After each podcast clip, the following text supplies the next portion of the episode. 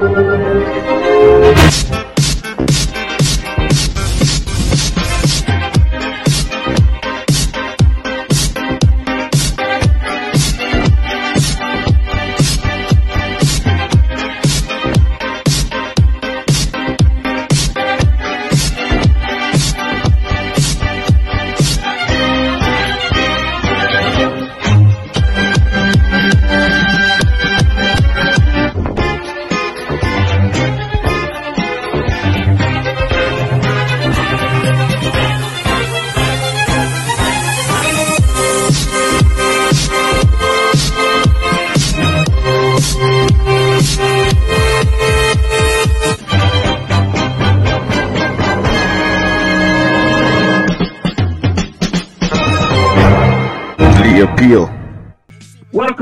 sisters, to another episode of On the Wake Up Radios, uh, The Appeal. I am Oz Bryan and my co-host. Rob, sometimes they call me F. Man, we missed you last week, brother. I was here. I could hear you, but we had some technical difficulties. Yeah, it is live, ladies StreamYard does not like me. It is live. It is live in full effect. So, um, you know, as always, uh, we function in the spirit of Sankofa on the appeal, always looking backwards in order to move forward, where we celebrate uh, our history to understand uh, where we are and where we must go as we move into the future. Man, uh, as always, it, it, seems to be uh, a never-ending news cycle. Uh, first of all, I want a um, moment of silence for the folks who lost their lives and the storm that hit New York City last night. Um, and outside of Queens, uh, fortunately, luckily, you know, it, it you couldn't tell something happened. But uh, other parts of the city, other parts of Queens, uh, the loss of life. I mean, flooding was real. I heard uh, uh, cars stranded on the highway. Thirteen people have died. People should really look into where they lie. I mean, it was big news during Sandy, but we people should take a second look at where they're at when it comes to the flooding levels and going forward. You know, whether you want to attribute it to climate change or whatever, or the normal cycles, it doesn't matter. We're going to have higher levels of flooding going forward. So, it was it was yeah. a lot of a lot of basement apartments. Um, some of them may not even have been legal, but you know, um, you know, uh, housing in the city kind of leads to that. You know, you take what you get and sometimes you might expose yourself to certain dangers that you, you could not foresee. Um, but yeah, 13 lives so far. Um, people drowned, literally drowned. Like, uh, and it wasn't like a. You would think, you know, it's raining. You know, you would be able to get out, but it was like flash flood. Like the the the 10 feet of water in like a, a second. I mean, like 10 minutes. 10 feet of water in 10 minutes. I mean, it's rushing in. And so, um, yeah, but uh, um, there's so many things going on. Um, I have was, to wonder if city infrastructure is really prepared for that. Though, are we really built for that to deal with that? I don't know we, if New York was even designed with that kind of gale, crazy wind in mind. Was it? Well, um, flooding has always been an issue in certain parts of Queens. We have a high water table.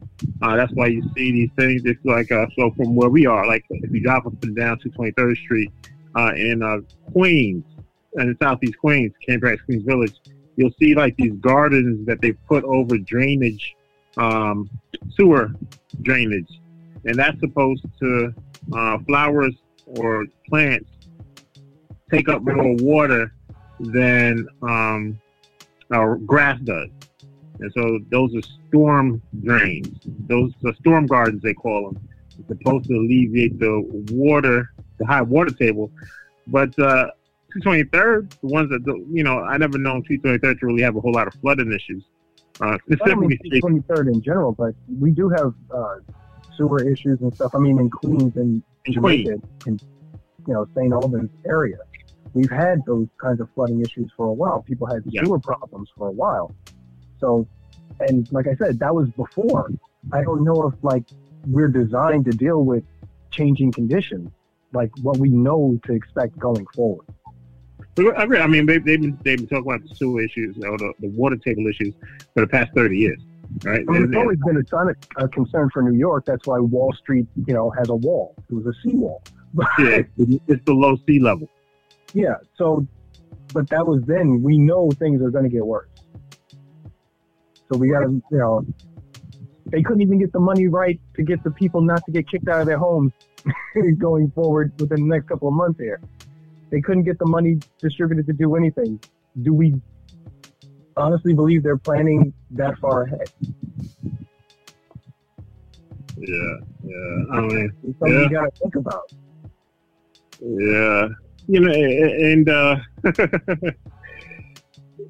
and this is why you know uh, we I, I, harp on issues of, of, race so much because there is regular difficulties of life that Mother Nature just throws at you, right? Uh, hurricanes, earthquakes, you know, and, and, having to compound that with other societal ills uh, does seem.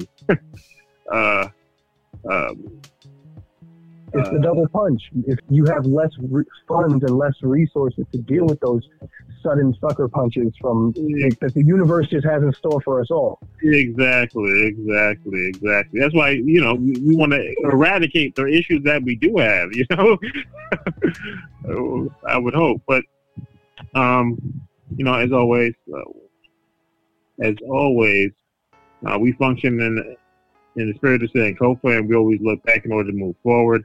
So to this week, you know, mm-hmm. like any other week, there's always a ton of things that happen. So um, uh, this week's show, we'll, we'll be looking at um, to celebrate on the Wake Up Radio, right? Uh, independent at its uh, purest. Mm-hmm. The idea that black independence is not something that this is not a new struggle. We've tried to do this or been doing this uh, over time, and you know we're just a continuation, and that's all you should see yourself. We're just a continuation of the legacy. We, we, we hold the baton right now when we grab the baton from somebody else, or we can pass the baton on to somebody else as well. So, uh, like uh, this uh, within this, this week, back in 1831, uh, uh, was the first black magazine or journal called the the Mirror of Liberty. Um, uh, in New York City. Right now, now it was a anti anti anti abolitionist abolitionist in in uh, in scope. Uh, it didn't last a long time, uh, but that's not the point. The point is, you know, the idea of understanding that uh, if you're going to control the narrative you can't beg somebody else to control the narrative. You're going to have to control the narrative yourself.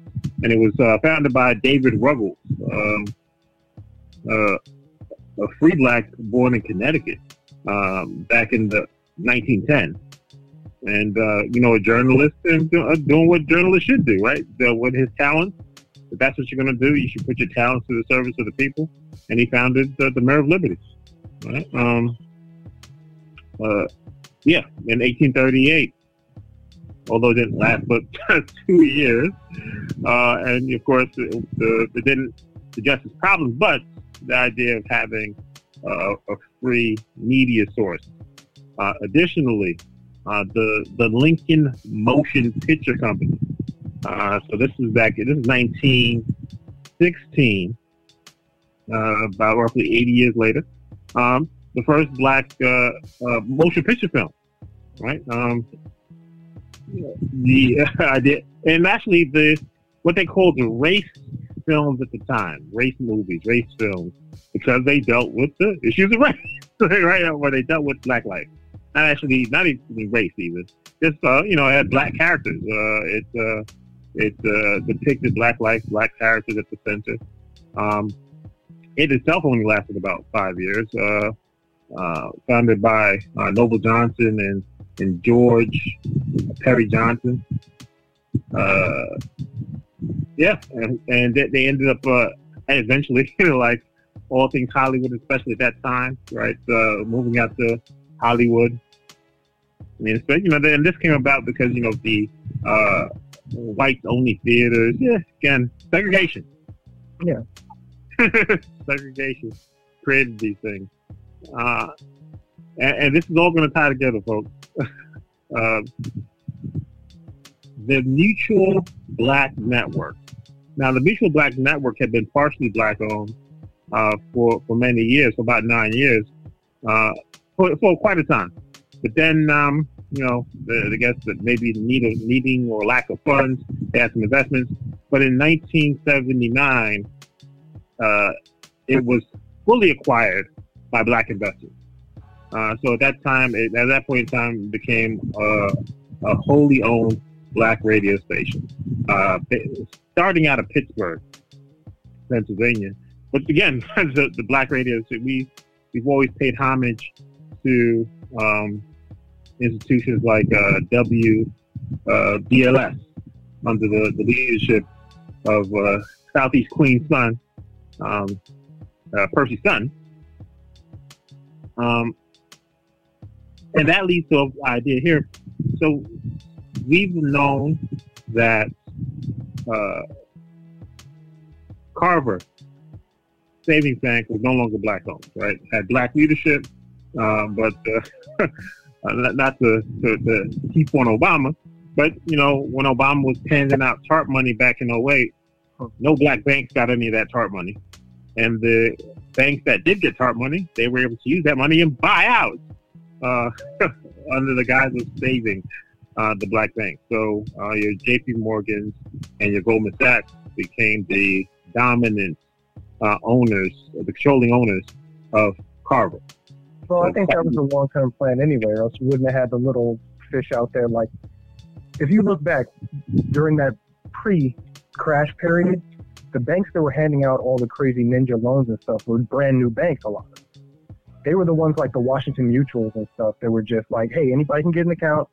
We're giving a loan to anybody to get one of these crazy ass houses you can't afford anyway. So once you were pre-approved and you got your house, the trap was set. And then yeah, later on, these other huge banks could go in, cry poor to the Congress, get this free money, and reacquire those the the bait, the the casual hangout that they put out there anyway, yeah. and swallow them back up. And whatever losses that they that those smaller banks had incurred were just wiped out anyway. That's the cost of doing business. And now they've made a deal so that they'll never even have to worry about that again. They can bet freely. and it, it doesn't matter. They can they can kill the golden goose, and we have to buy them another one again because they that was the deal yeah. Obama made with them. And, you know? and, and, brothers and sisters, it's just poor economics. Uh, companies should be allowed to fail because there are other people. What's the risk? That is the whole gimmick of Wall Street. The reason that they're paid, the reason that you get those crazy commissions is because of the risk. If there's no risk, then why are you getting these ridiculous rewards? so now they got to keep the money and avoid the risk. I mean, that is that's at its finest. That's the deal, man. that is a deal. Um, yes, but so so for the past couple years, the only real black-owned bank in New York City, mind you, all the blacks that live in New York City, New York City, five boroughs, was City National, uh, and I believe they had one branch in Harlem, one branch on Atlantic Avenue in Brooklyn, and that was it. And there's two city nationals. There's a city national, the city national of Newark specifically was a black-owned bank. Um, but uh, thanks to uh, brother Rob, your predecessor, uh, the uh, previous co-host uh, Jonathan Logan, um, who works with uh, Bank Black, he, he tweeted something about she opened up a bank account with an industrial bank. I was like, industrial bank. Um, and so, you know, I, I went to go, you know, once you start talking back to back, you you, you you make my back, make my my palm itch or something. So uh, yeah, so come to find out that Industrial Bank is a DC based bank, right? And they have acquired City National, but Industrial Bank was a black owned bank, so it's a black owned bank acquiring another black owned bank. And you know that's kind of the the trend. You know that's that's healthy. You know, if you're going to be acquired, you know let's let's keep it in the family. like let's Let's not dilute it. Let's not uh, give out give away the house and the horse and the kitchen sink. So uh, right now, uh, as I said, uh, City National did close down their Atlantic Avenue branch in Brooklyn. However, there's still a Harlem, Harlem branch, and that is now an industrial bank branch. And hopefully, um, you know, if you're looking for someone to bank with, check them out. Hopefully, you know, they're able to thrive. Uh, you best believe, yes, truly, we'll be trying to get them out to Southeast Queens. Uh. Probably around. the big question, the big seller, the real anchor for any bank in today's world. Do you have an app and do you have ATM access?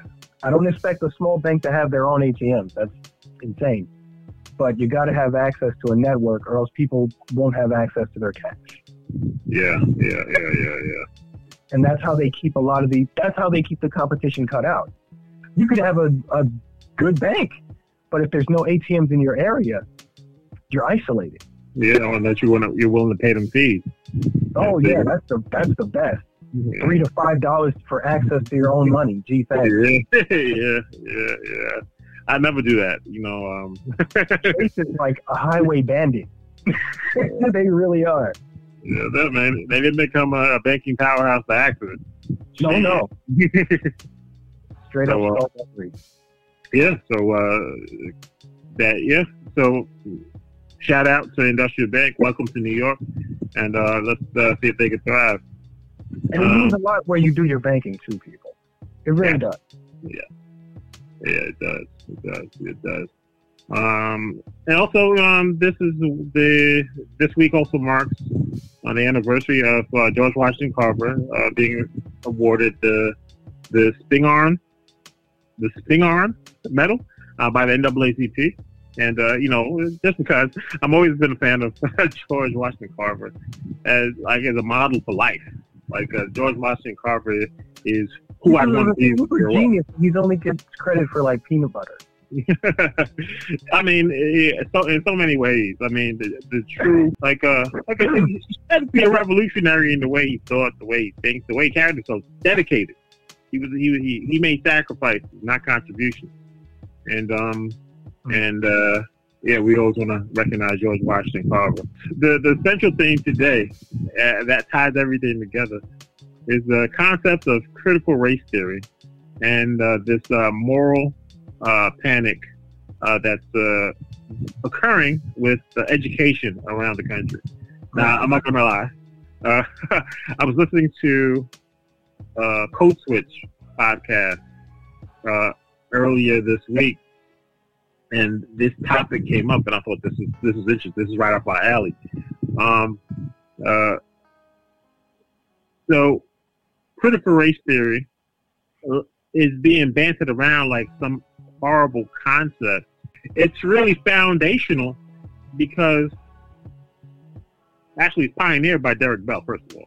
Uh, if you don't know who Derek Bell is, uh, Derek Bell is uh, a former Harvard law uh, professor um, who criticized, as I do, who criticized, they don't stand by name, but he criticized Thurgood Marshall for the argument made in Brown versus Board of Education. Uh, the argument that Thurgood Marshall makes in Brown versus Board of Board of Education is that black children suffer psychologically and mentally because they don't get to go to school with white kids.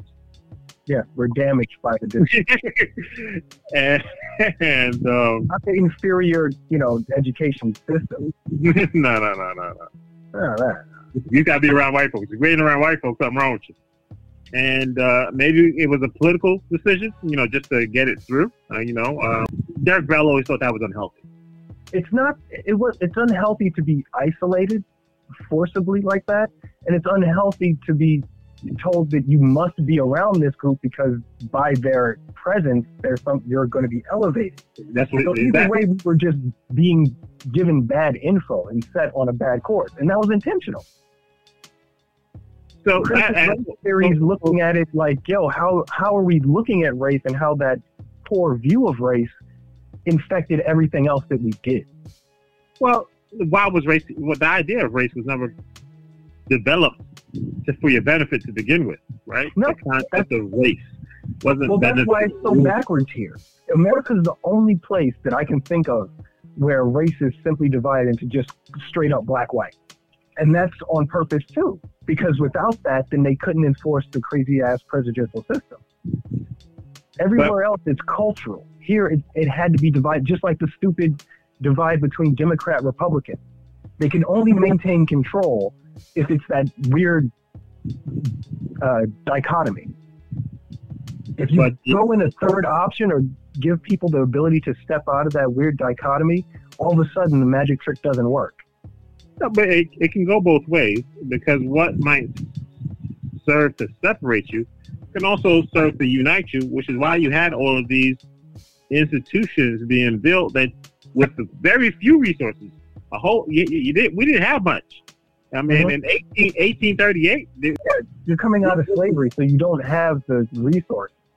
I'm talking about in the middle of slavery. I'm talking about uh, uh, Ruggles in 1838 building it in the middle of slavery, right?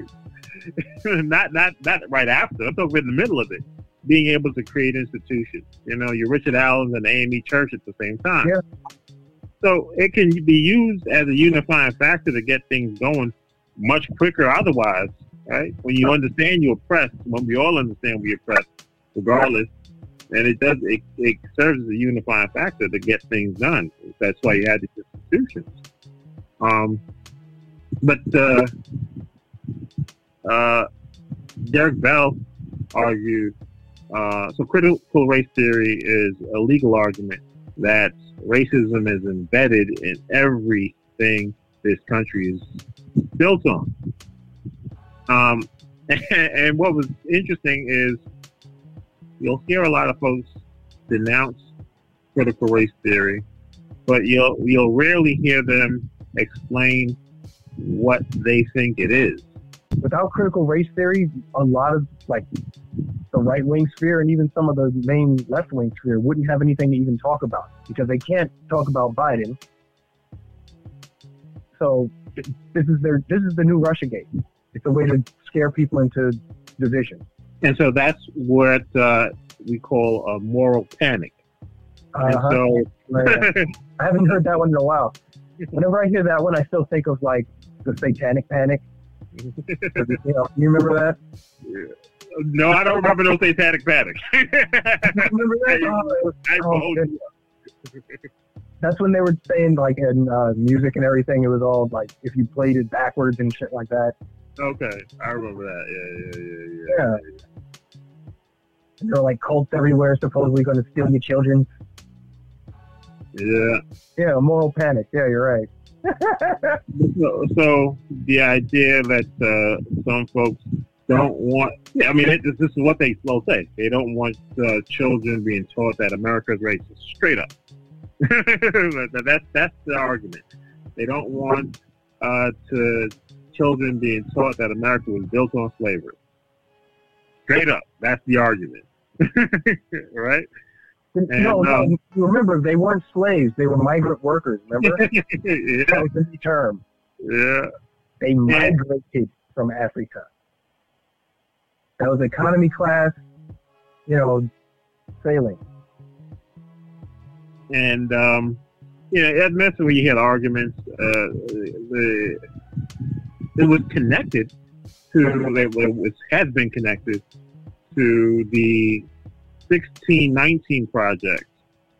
Um, the 1619 project, where some some detractors say that uh, oh, America wasn't founded in 1619, so therefore, I mean these are the arguments uh, that are being made. Uh, shout out to Sister Nicole Howard Jones, Hannah Jones. Um, yeah, you know, these are what the detractors say. So it's an absolute denial and a kind of a romanticized uh, version, yeah. kind of like what uh, was done with the Civil War. Well, people think Jesus and George Washington wrote the Constitution on a weekend and then handed it to mankind. Yeah, yeah. These aren't real. I mean, they're not serious actors. A lot of them. They're, they're careerist clown shoes. You said clown juice? I yeah, the careerist clown shoes. Oh, clown shoes. I, I was about to say clown juice would sound hot like clown juice. That's, that's no, that, that, would be like totally yeah. No clown juice. You had a clown juice? I don't know what those are. Clown juice. Clown juice. Clown juice. yeah, but uh, you know, it, it, it's it's interesting. Um, uh, it, it, so the question. This is a question I'll have. I'll ask you. Um,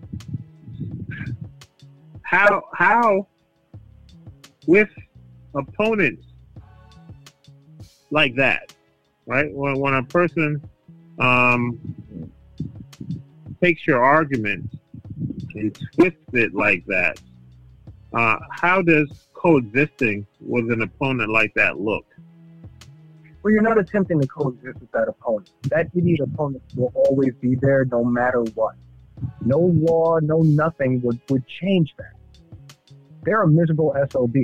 And their whole goal in life is to drag other people down to that same level of misery. Now, whether they're rich, powerful, or whatever, then they get to extend that reach. But that's it. That, that's the psychology. So trying to treat them as a fair dealer or an equal opponent we lose, we waste our energy. So that's why you do need outlets like the Liberty, you know, the Liberty Mirror. So you have a place where you can just present your argument in a logical fashion, and those who are real serious dealers, that your honest opponents, like, you know, back in the day when they even had like televised debates and stuff, you could get to see these things happen. We don't have intelligent television like that anymore you could have honest debates with people who were your actual opponents. That's how you have some of these fantastic interviews with Martin Luther King and Martin and Malcolm X that are still preserved because they were on TV. Yeah. You know, but that's no. Now we get to see chicks twerking and dudes crying, and it, it's just fucking madhouse. Because uh, a young brother asked me um, uh, how how can he get everyone on the same page? And, and I told him, you know, that, that's probably isn't or shouldn't be the objective. Uh, so I told him. It took me a while to learn that too, though, because everyone we're brought up believes that everyone being on the same page, that that level of agreement is necessary to move forward. So unless you have that total commonality, you can't go forward and then we end up wasting time because then that aids the opponent's argument because you do always have that spoiler that will stand up and go, actually, but what if? So you will spend eternity fighting this intentional idiot. You yeah, have to be able to cut out the. You have to be able to set yourself aside from that in that unhonest dealer. So I told him, you know, you, you don't have to honor every argument. So I told him he should focus on the folks who are indifferent, right? So the yes. folks who are passionate yes. one way or other, that's that's cool. At least they're, they're talking. The more dangerous folks are the folks who actually just have given up and don't care and want to go to sleep. Those are the folks who you need to get more involved. Because the folks who are against you, at least they have a position, right? you, if you have a position, that means you're exchanging ideas when you've completely given up and you want to go to sleep, now you're taking yourself out the equation. And I think that's more dangerous than even opposing. You know what I mean? As far as a function you have people, apathy can be useful or it can just sit there and fester and grow something worse.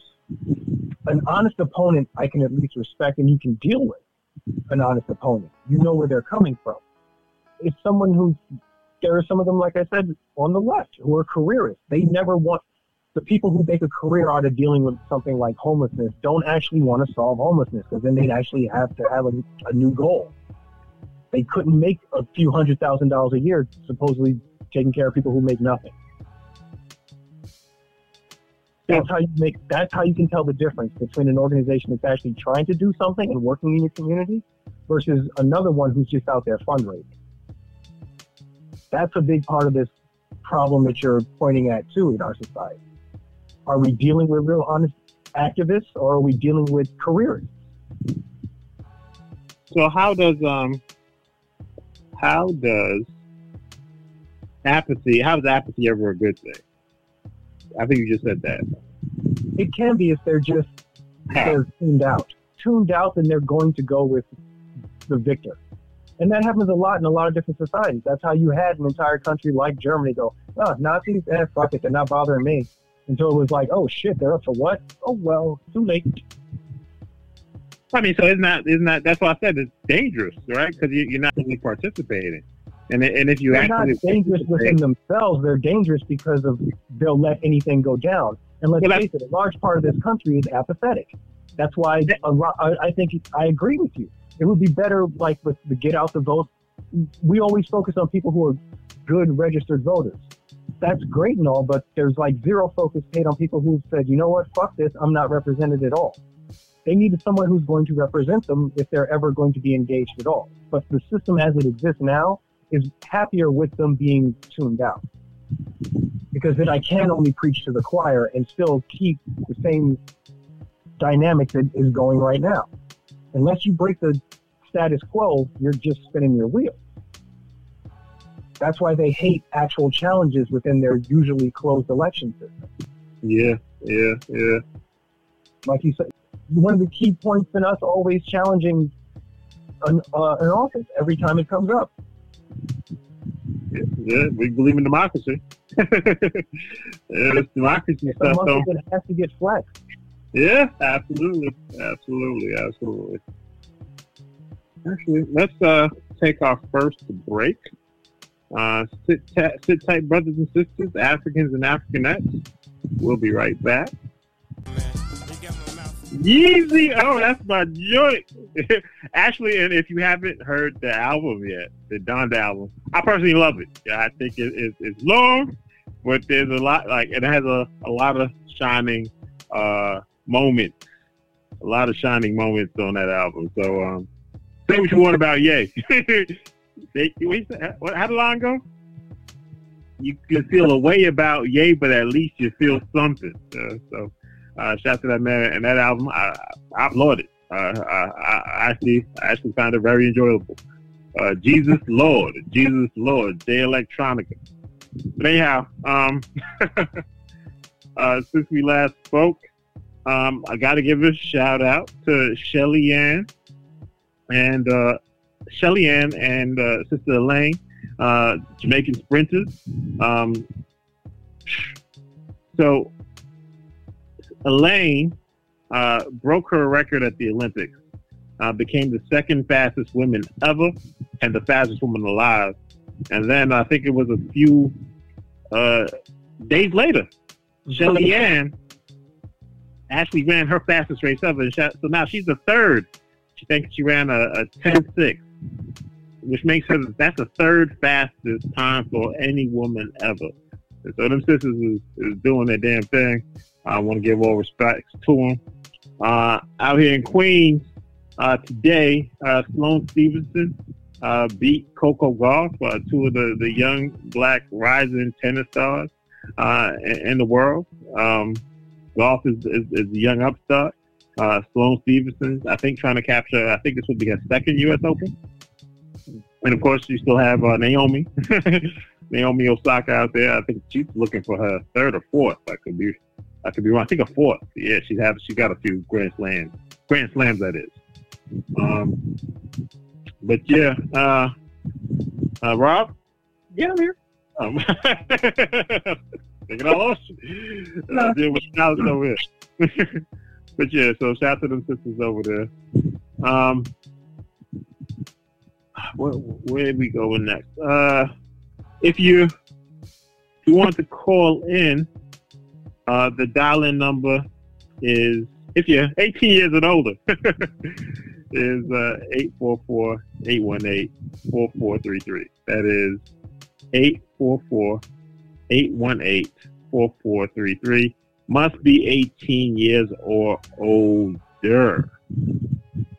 Yeah, man. So, Rob, speaking of Naomi Osaka, um, so as you know, I've been telling folks we've been trying to, uh, we're dealing with uh, an environmental justice issue here in Southeast Queens, uh, where waste transfer stations allow pollutants and particulate matter to flow freely through the community, right across the street from a public park. And so, um, you know, these are stunts. So Naomi Osaka actually used to play tennis at that that park when it was first built. Like so, it's a, it's a park. I mean, and I remember uh, in my childhood when they put the tennis courts on that park. And uh, uh, obviously, you know, I'm I'm a bit older than Naomi Osaka, so I remember when those tennis courts were there. So, and she grew up in Valley Stream, so she used to play tennis there as a child. So uh, she came there this week, you know, because uh, I think uh, it was through her partnership with uh, Body Armor that redid the park. Um, uh, of course, I think it was organized by Nick Miller. Again, this is the same Nick Miller we've been fighting. Who's been fighting for that waste transfer station? Uh, I'm not sure what the air quality was like when they were out there. I should have passed by, but uh, it's not really my my style. You know, I'm not going to invade your event. I'm not trying to play play it like that. Right? You could you could hold a freaking record signing or a sandwich opening, and they'll show up if they'll get some photo op. That's why I always advocate for doing stuff with them not in mind. No, no, but no, no. So I think he's the one. Daneek Miller actually invited or organized for Naomi Osaka to come out to Liberty Park. Yeah. So he was out there, and so yeah, I mean, there were folks who wanted to go and uh, bring the issue to Naomi Osaka's attention. I'm not one who looks for a celebrity's opinion on stuff, right? uh, you know, her opinion uh, doesn't matter more to me than the folks who live there right? Than myself, the folks who who, who it impacts. you know what I mean? Just because a celebrity they talk about it, don't mean it didn't exist. And so, um, the thing is, if she's coming out there to do that event, talk to her on a separate occasion, and maybe then she could influence him because he's such a star fucker. He wants the attention, and her speaking out about it and him not being a part of that is what the only thing that might motivate him. Use his greedy, chicken-hearted nature against him. No, no, if, he, he's not chicken-hearted. He's actually advocating for the waste transfer station. If that's not yeah, chicken-hearted, he got a thing to do. Fighting the waste transfer station would actually stand for something. Going along with it is the chicken-hearted route. No, no, no, no. You must understand. He's not going along with it. He is an advocate fighter. Like he, he's in the game on their side. He's not just yeah, a, a supporter wearing their jersey in the stands. He he had a free throw line. He tried to win their game for him. you know what I mean? That's his whole. Like I said, if you have to not deal with him, or if you have to deal with him, use a stick. And then you know, of course, the they were out all, you know, the the ones who were local still. So it was uh, Daneek. Um, uh, Meeks, uh, Donovan, and uh, Sister Natasha. Um, Sister Natasha, who, for all intents and purposes, looks to be the incumbent. Uh, hopefully, she, you know, does the right thing. Uh, doesn't fall in line with the folks, but uh, so we're still, we're still optimistic at this point. Um, but yeah, but they were all together, and so you know, you know, he's feeding her uh, information, and so um, uh, that's something we got to keep an eye on. But uh, we we do have a big announcement to make. Uh, when I make it in public, then I'll come on these airways and I'll let you know, guys know here. Uh, our next steps. That that fight is is going to be something. we're not we're not done yet. We've stopped uh, the the the I think it's called the uh, 2349. We stopped that not uh, as of now. We don't think that's going to be revisited. Uh, but uh, the the the particulate matter still blows through the air freely, and we are still trying to get them to cover their facility uh, with four wall. Um, we had a call recently, and one of the things that we realized that they don't do. So um, I've told folks how other waste transfer stations in other communities uh, how they function, right? With mist coming from the air, they do all these kind of things inside the building to make sure not an ounce, one iota, goes out of the facility to impact the ducks and the sea life. that kind of concern doesn't take it for human life over here in Southeast Queens. Um, and one of the things that I, I, I, distinctly remember is they have these kind of um, sensors for whenever a truck comes in, a garbage truck comes in, all the garbage for matter. Now, where, where would radioactive matter come from? Anybody who's going through chemotherapy. If you're going through chemotherapy and you're receiving radiation, uh, the things you're, you're, you're, whatever you throw in the garbage could be radioactive. And that's, that's not garbage, that's radioactive garbage. That could actually have uh, real effects on water supplies. So that does have to be taken care of very seriously. Um, there are no such uh, mechanisms uh, for for uh, the waste transfer station over on, on Liberty, uh, which is dangerous for those workers, which is dangerous for for the people who who at that point when that particulate matter comes up blows away. All right, um, there was a uh, another facet. I mean, I, not only do I do a podcast, I'm a fan of podcasts, right? uh, Freakonomics, where they talked about how you know westerly winds and mm-hmm. how um, w- the the wind blows east. And if you look at the east side of most cities, that's your poorer, blacker part of the town. that the the wind, the the the, the contaminated wind will blow to. Right, and so this is no different. Uh, we're in southeast Queens, folks, and so when the wind blows, right, it does blow here. So whatever kind of uh, uh, I'm not sure if you guys remember. Not sure, Rob, you remember a few weeks back, the forest fires in California created smog in New York. right? I mean, this is we're, we're, we live in a connected world here. The wind blows, especially about environmental health issues and safety issues. So, um, you know, it's just something that we all need to be concerned about. And it, it always seems like black communities um, get the, the worst of it, right? Black communities, poor communities, it's where they literally dump the trash. Yeah. And, and, but okay, but I, you know, I would argue that this is actually, you know, we don't actually live in the poorest of communities. So even if you have money, so you know what I mean. Poor communities, yes, but even but just the, no. We're not, honestly, uh, we are. This is a working class community. Yes, Be poor. Working class is still just a nice way of saying struggling, man. If you're not making okay. like half a mil as a married couple in a modern America, you probably got issues. Uh, uh, on a on a on a on a national scale, you know. On a national the, scale, probably not, but in New York City, yeah. Not, and, yeah. and that number sounds crazy to someone like in another state, and that's part of the problem too. That's why it's hard to get people together to actually fight these things. Yeah, yeah, yeah. Someone in another state who heard this conversation, like half a million. You know what I mean? you know? But here, you know, kind of broke, son. kind of broke. You know, try having kids. You must eat noodles. You must eat oodles and noodles every night. Every and love it.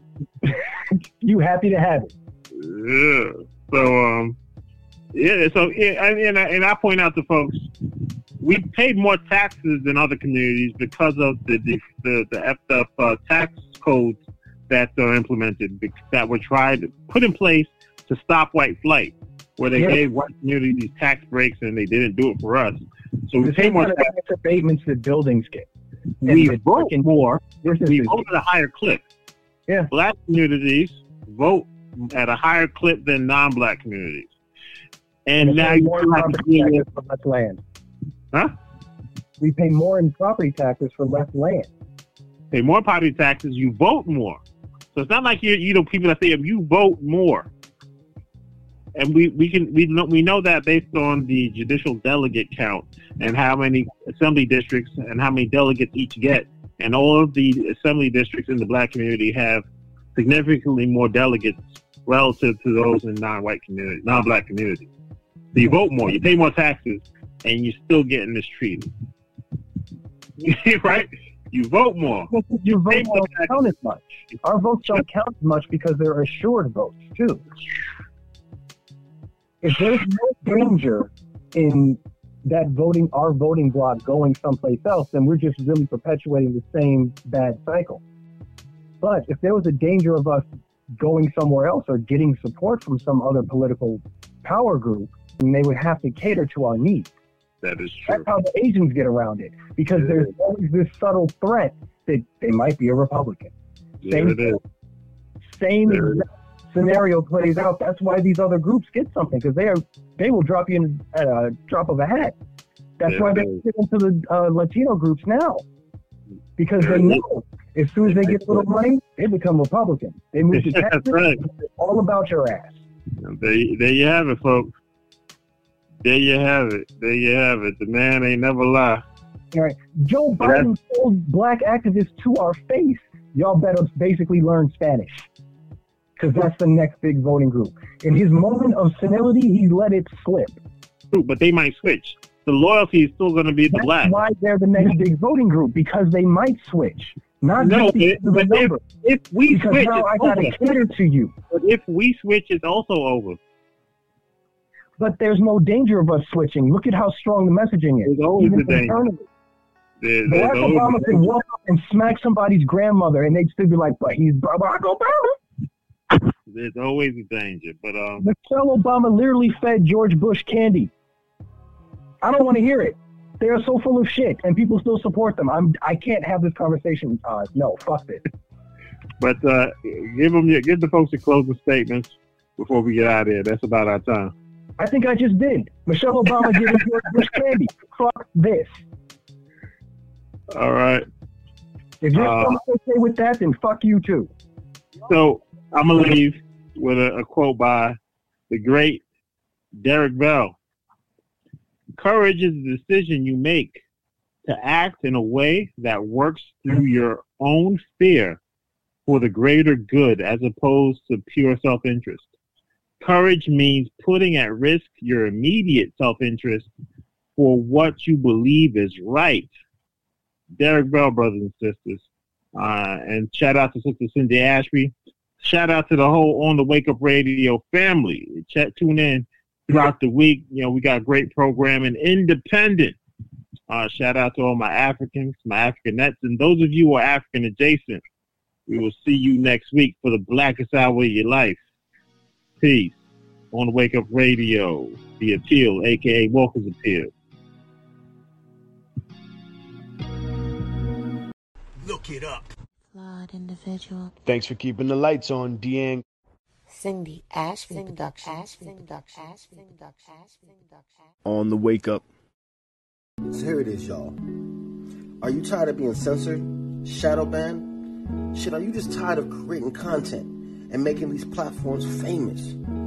Well, I'm asking you to support OTW Tube. It's the black YouTube. Why, you may say? Because our content is important and necessary. And because anytime we tell the truth, they shut us down on their platform. So we are behind enemy lines, so we cannot complain. We just gotta move accordingly, smarter. So since we know many of our people won't just jump ship and go to a black site, what I'm telling you to do is don't post everything that is great on their platform. Give them per people a 10 second snippet, a 15 second snippet, and make them come to OTW Tube and come check you out. Support black things or stop complaining.